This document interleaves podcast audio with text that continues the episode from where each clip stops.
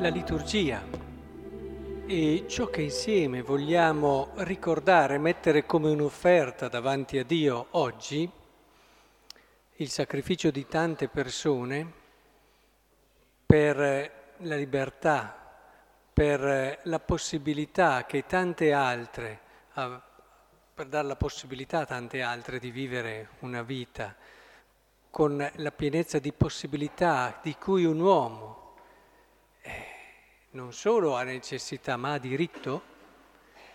Credo che mettendo insieme queste due cose possiamo far emergere un'idea molto importante e centrale, che è l'idea dell'altro. Le guerre nascono perché tu dimentichi il valore dell'altra persona e mettendo al centro quelle che sono le tue esigenze, i tuoi bisogni, ecco che cerchi di prevaricare sull'altra persona, ma soprattutto non ti rendi conto che senza l'altro tu stesso non puoi essere una vera persona e non potrai mai essere felice. In fondo il cuore del messaggio evangelico è questo. Ci ricorda che noi non siamo senza l'altro. Per capire questo non ci vuole mica un dottorato in filosofia, evidentemente. Basta che riflettiamo su come siamo venuti al mondo. Basta fermarsi un attimo e rendersi conto che la nostra vita non ce la siamo data da soli.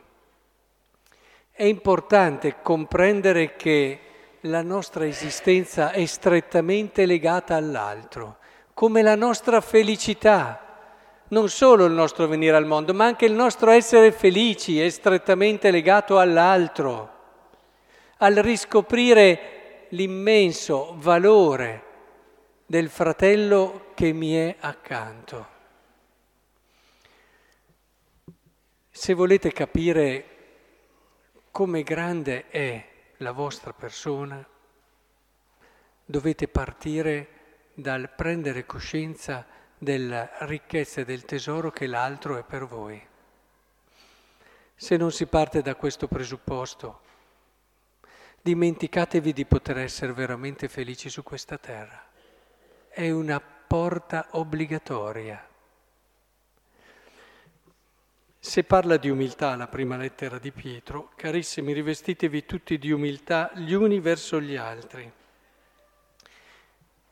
Ci vuole dire che l'umiltà non è la virtù delle persone con complessi di inferiorità, non è neanche la virtù dei timidi, di coloro che stanno un passo indietro perché per tanti motivi preferiscono evitare. E sappiamo il timido, no? Noi a volte sentiamo e lo pensiamo come virtuoso, ma il suo stare indietro non è un lasciare spazio agli altri, è semplicemente scegliere quella che ritiene essere una via più facile per lui. E l'umiltà si gioca nella relazione. Non capiremo mai la virtù dell'umiltà senza entrare con coraggio nelle relazioni che viviamo, senza giocare la nostra esistenza fondandola sulle relazioni, sapendo che io sono le relazioni che ho. L'umiltà ci vuole dire, tu da solo non fai niente, ricordatelo.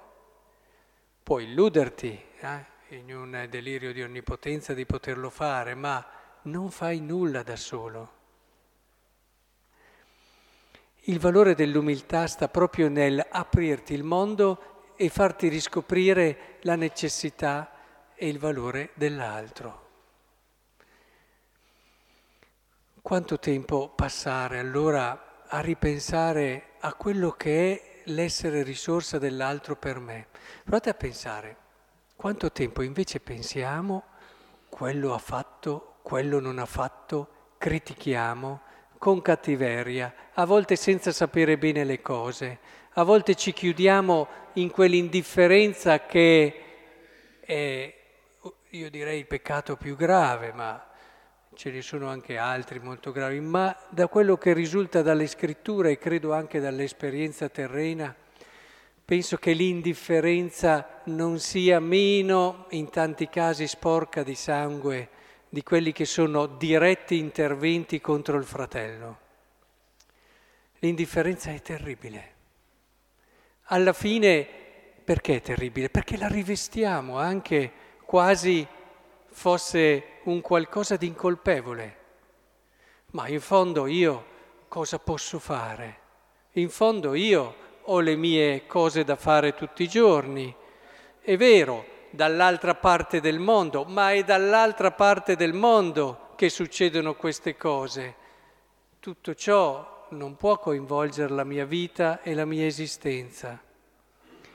Il problema è che non solo dall'altra parte del mondo, quando tu hai questo stile, è che tutto ciò che non ruota direttamente nella tua esistenza diventa qualcosa di cui lavarsi le mani. Sì? Poi quando qualcosa ti tocca magari diventi una belva e in modo a volte esagerato, quasi a voler rivendicare un tuo diritto che alla fine rischia di prevaricare anche gli altri e visto in modo eccessivo. Ma è questa distanza che alla fine ci deve far riflettere. Credo che tra di noi gli assassini, gli omicidi non siano tanti, me lo auguro. Però il rischio che ci siano varie persone indifferenti c'è.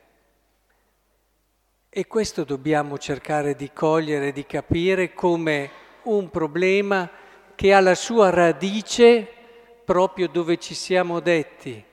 La mancanza di quell'umiltà che mi aiuta a capire che l'altro è una risorsa, l'altro mi riguarda. L'indifferente questo non lo capisce, per questo è così povero. Per questo è così povera, come minima la vita di una persona indifferente. Se vogliamo parlare allora di persone che hanno dato la vita per gli altri, hanno dato la vita per un ideale, hanno dato una vita per quello che era una passione, che era quella per una libertà, l'uomo, come lo concepivano dalla loro prospettiva. Allora oggi davvero possiamo portare a casa questo esempio da questi nostri fratelli, al di là dei motivi che possono averli spinti, che possiamo condividere in parte, ma c'è una cosa che non possiamo non condividere, il loro sacrificio e il loro essere coerenti fino alla fine.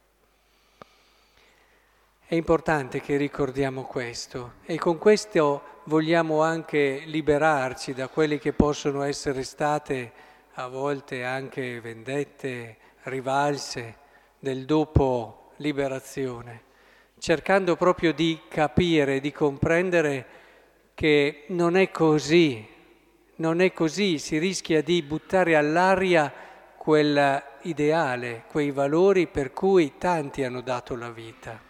Rimaniamo in quella fedeltà all'uomo, che di per sé è anche fedeltà all'altro, se no non sei fedele all'uomo e neanche a te stesso.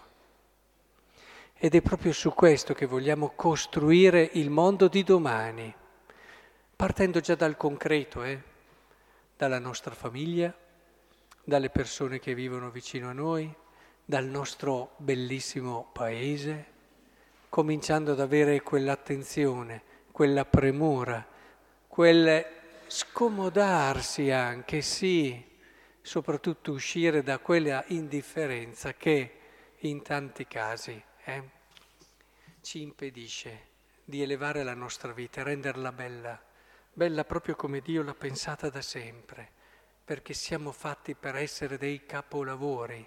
Ognuno di noi ha una dignità unica, meravigliosa e grande, ma solo passando attraverso questa apertura all'altro la potremo scoprire e vivere.